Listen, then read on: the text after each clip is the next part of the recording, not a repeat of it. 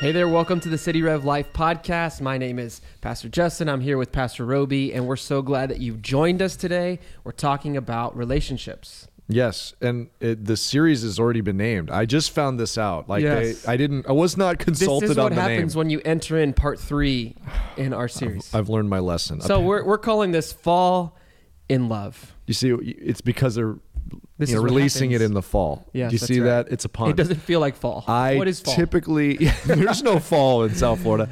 I typically veto all series titles that involve a pun, but this one got away from us, so Yeah. it is the fall in love series, and Yeah. I'm glad. I'm just glad to be part of it. Thank you, and for part three. Yes. So we talked about marriage in two parts, the first two weeks, and now we're jumping into the conversation, addressing a different topic. So, uh, Roby, why don't you just set it up a little bit? Yeah. So as we're talking about um, marriage, whether it's those maybe you're you're watching or listening and you're married, or you are someone that wants to get married, wants to start preparing for that relationship. One of those key factors that is deeply spiritual, but it is very deeply relational and plays out very practical, is the issue of shame. And so, really where whoever you are whatever your past is whatever you um, whatever you've experienced in your life this is one of those things. It's part of the human experience. Every one of us deals with this issue of shame. And if the idea of marriage is two becoming one then we're we are becoming known by someone else. And so we have to zero in on this issue of shame. So again, maybe you've been married 40 years. Maybe you've been, uh, maybe you will get married a few years from now and you're single, but you want to prepare for that. This is one of those issues that we really, really want to talk about. Yeah. And so to do that, to introduce that topic, we're actually going to pick up in some ways where we left off in Scripture uh, in the book of Genesis in a moment. Um, Yeah. But I think we're going to hit on it from a thematic uh, point of view and really look Yeah. at a couple of passages of Scripture, zoning in on one theme. So, what is that theme that we're going to be exploring? Yeah, so the, it's kind of an unexpected theme that goes all the way through Scripture, and it's that of clothing. And if you think about the function of clothes in our life, in our lives, clothes are it's something that reflects our identity. So if you wear clothes, you you reflect kind of your style, you reflect your personality, maybe you reflect your your association. If you wear a jersey, you're reflecting something that you're a fan of. Um, you've had that in your life. I think we've all had the phase like experience Yeah. with clothing, or you had a clothing phase, a style phase, depending on the crew and the crowd you're around. Exactly. I went through a shoe phase where I was really big about shoes. Um, I went through a phase where uh, I got in with like the skateboarder surfer crowd. That's right. So I had to buy brands that matched that type of identity. And uh, now I spend a lot less time thinking about those things. a- any other phases that we should know about? I mean, don't just stop there. Any other Uh, phases that we need? To, I, uh, I mean, I, I went through a hip hop phase, uh, and I, I, I tried to re- relate and blend in there. I for one would like to see the hip hop Justin come back. Yeah. So maybe for a future episode, Yeah. I think as penance for naming this series "Fall in Love," you, you have to show up. we don't up. believe in penance. I think you have to um, to show up as as hip hop Justin. Okay. Okay. All that to say is, um, yes, we do not believe in penance, but also uh, clothes is a theme all through Scripture, and it starts right in Genesis uh, chapter two, where it says that Adam and Eve. In describing them coming together, so this is, this is very deeply embedded in in marriage. They were naked and unashamed. The word used throughout uh, most of the Old Testament for intimacy, for sexual intimacy, is the word to know. Um, Adam later in in uh, Genesis three, it says Adam knew his wife. They they knew each other. There is a a deep knowing of of each other in intimacy. Well, it says that they were naked and unashamed. Well, by the end of Genesis three, they um, are no longer naked and unashamed. They're actually naked and ashamed after they've sinned. And so then what do they do? Their reflex, their instinct is to cover themselves with fig leaves. That is the invention of clothing. So they are covering themselves with fig leaves. And after they receive the, the mercy of God and also the consequences for, for their sin, they are then clothed by God with skins. and so um, there's a sacrifice that has to happen so that they don't die on that day. There's a sacrifice that happens, and then they're covered with skins. And so clothing happens in the beginning Yeah. to cover shame. But then at the very end of the Bible, on the other end of Scripture, we find out that there's clothing. All the saints are clothed in white robes. And so there's clothing that uh, we will all be dressed in. And so um, you can go back and read those passages. That would be Revelation 7, 9 through 14. Revelation 7, 9 through 14, if you want to check it out. But right in the middle is a passage I want to take a look at. It is Zechariah chapter 3.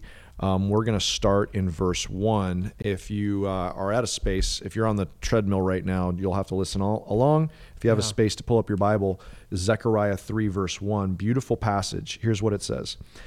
Then he showed me Joshua the high priest standing before the angel of the Lord, and Satan standing at his right hand to accuse him.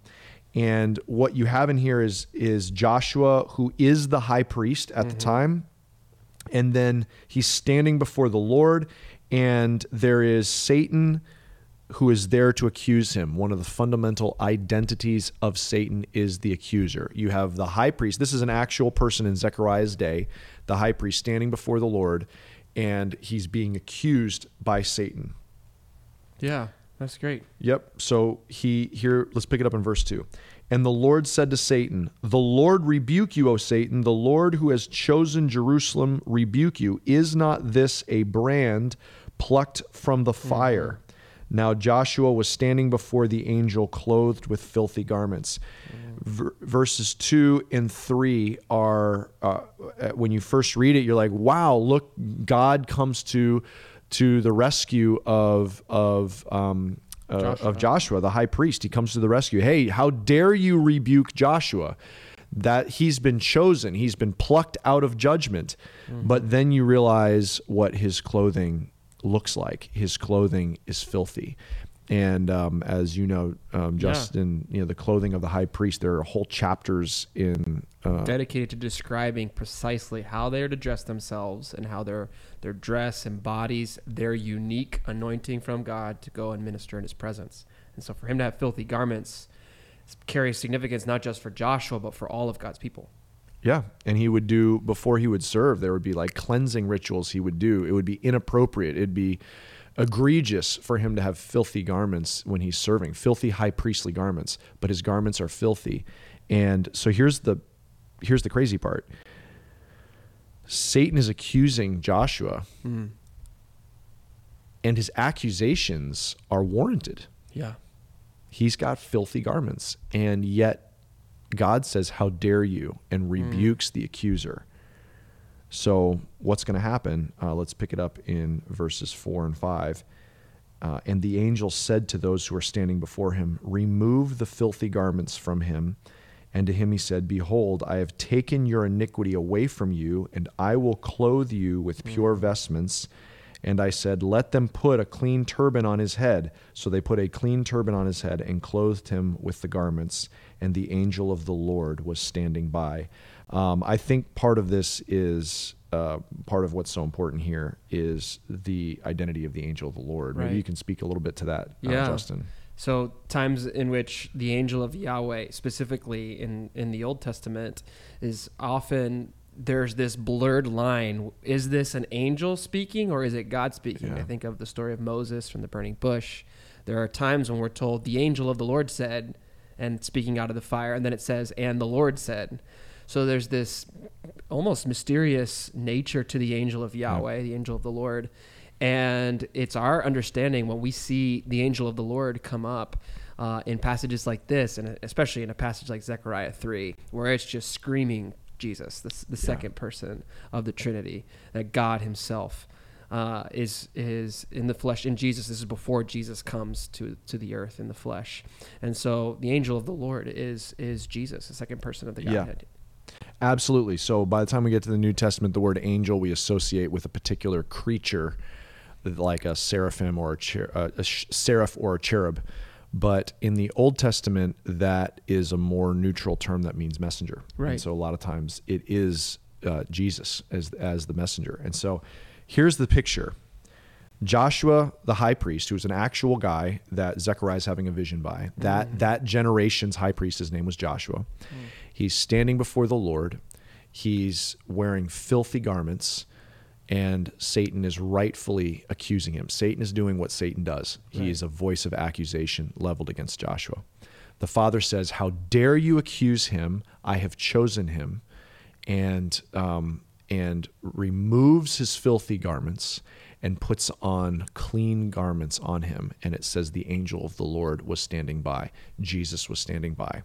Now, what makes this just so powerful is the name of the high priest in that generation. The uh, the beauty of the fact that the person's name who was the high priest is Joshua is so potent in here because the name uh, Joshua we translate from the Hebrew word Yeshua.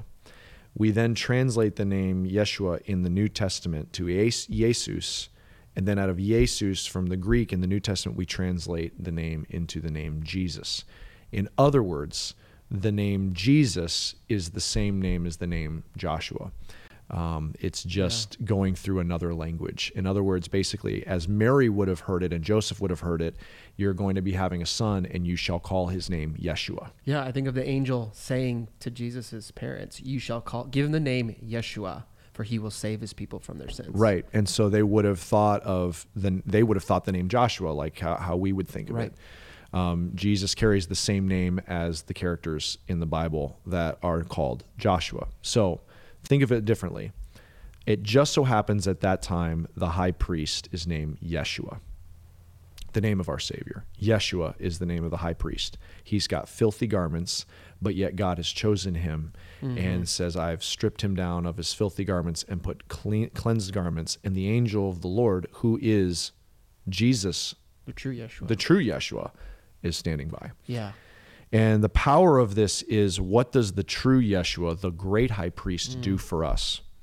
He actually um, takes our filthy garments and he puts them on himself. He takes all of our sin on himself and he puts on us his pure, cleansed garments. And so that the because of the work of the true Yeshua, because of the work of Jesus on the cross, there is no accusation that he can any longer level towards someone who is uh, um, found salvation in Jesus. So, whatever it is in your life, there is no sin that is stronger than the cross. To believe in Jesus is to believe that you have been fully cleansed and washed clean. To believe in Jesus means that your old self is dead and buried with Jesus and you are now a you're born again. You're a new creation. His grace is new every morning. You are completely washed clean.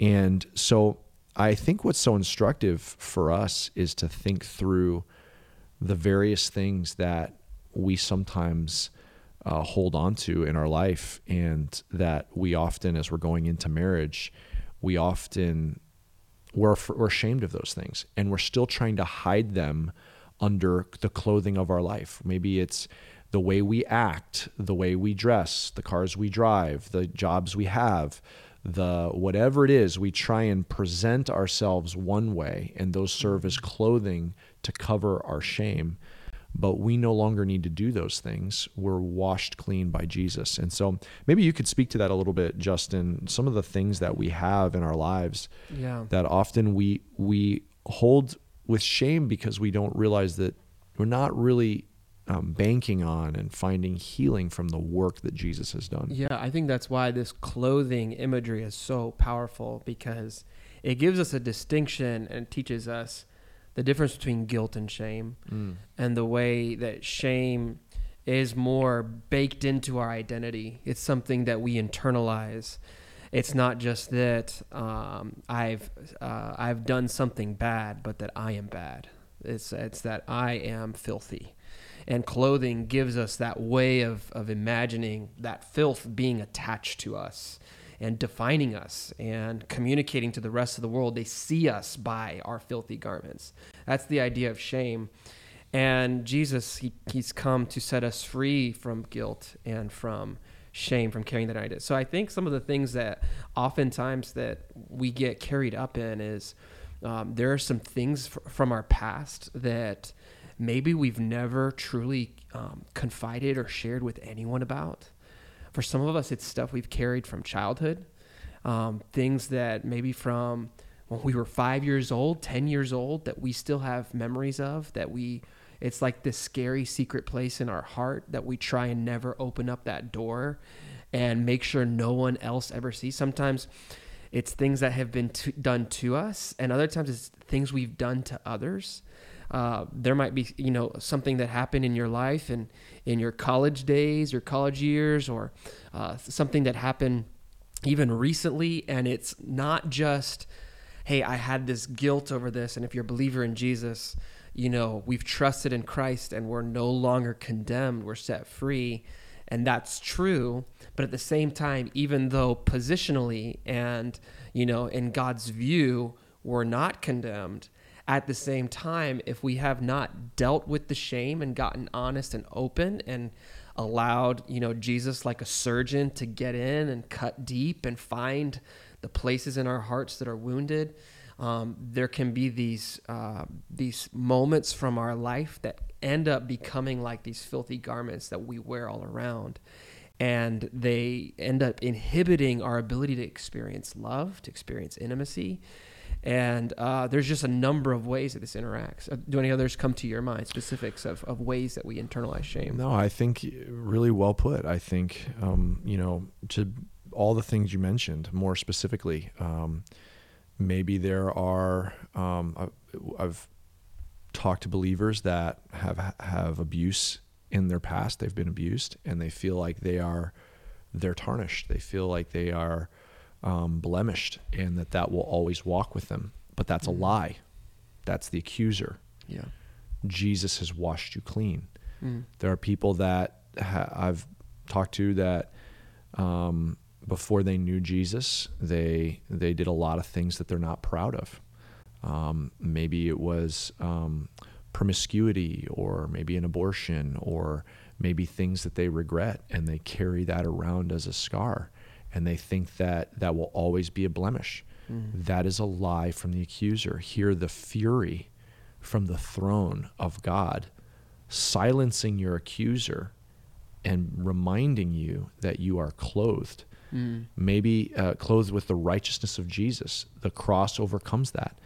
Some uh, believers have um, things in the in the intimacy of their own heart. They they experience same sex attraction. There are things that they that they feel that they don't know who to tell. They don't know how to talk through it. They don't know how to mm. process through it, and they feel like they'll be judged or shamed by it but they they and because of those accusations they can never feel the love of god and so those are things that um, uh, Jesus, the, the power of the cross, there is nothing in our lives that is more powerful than, mm-hmm. than the cross. And so I think what then this tells us is that as a Christian community, we're a place that can allow the light to shine into those dark recesses. And mm-hmm. until we do that, if we're keeping those spaces hidden, then we can it's going to inhibit us having full intimacy with a spouse one day. And so i think my encouragement would be as you're experiencing the uh, the freedom from shame is to find a safe trusted place a christian brother or sister or a counselor yeah. or a pastor or a minister someone that you can share this and get it into the light. Yeah. I think that what shame simultaneously does two things that come to mind shame will get you in this feedback loop in your head where you know you respond to someone who says the right things who says the truth to you. Like hey you're new in christ. This doesn't define you. The voice of shame says no but i really did this. Like i did that. That is what i did. That is who i am. And the beauty of this passage is joshua really did have right. you know filthy garments. It was true. Like he, he really did have filthy garments. And yet the Lord rebukes the accuser. That that isn't even grounds for him to be, you know, defined by those things. And then the second thing that shame does is it makes the medicine into the thing that's the scariest. And what I mean by that is when you're in a place of shame, the scariest thing is simultaneously the, the doorway to experiencing freedom from it. And the scariest thing is letting anybody know mm. or find out. And that is like the thing you defend at all costs. And the moment anybody even broaches a topic that gets even close to that shame, we go into defense mode, we put our shields up, and, and that is the path towards actually finding healing, is beginning to shine a light, to experience someone um, really embodying the grace of God and the love of God as you share from that deep place of shame. Um, like you said, a trusted brother or sister in Christ, a, a Christian counselor, a pastor, someone that you can uh, rely on, that there's trust there to share and open up about that. That's the path to freedom. Yep. And I think this is why the gospel, what Jesus accomplished for us, is the foundation for a healthy marriage. Yeah. And so, hey, this conversation about shame, we pray that it helps you as you consider your relationships, as you consider your marriage, uh, maybe your relationship with your parents or with your children. Uh, if there is something that while listening to this, maybe God has placed on your heart, and you've even throughout this podcast tempted, been tempted to like pause it and just kind of walk away because it's bringing that thought up let that be a cue that this might be something God, the Holy Spirit, is inviting you to allow God to work his healing his healing power in your life and to set you free from that shame. Those things do not define you. Uh, well, we pray that this blesses you and uh, thank you so much for being with us on this episode of the City Rev Life podcast. Thank you for joining us on City Rev Life. You can subscribe to this podcast, rate and review wherever you're listening to this and we love it when you share it with your friends on social media. For more videos and content, go ahead and check us out at cityrev.org slash podcast or download our City Rev Church app. Have a great day.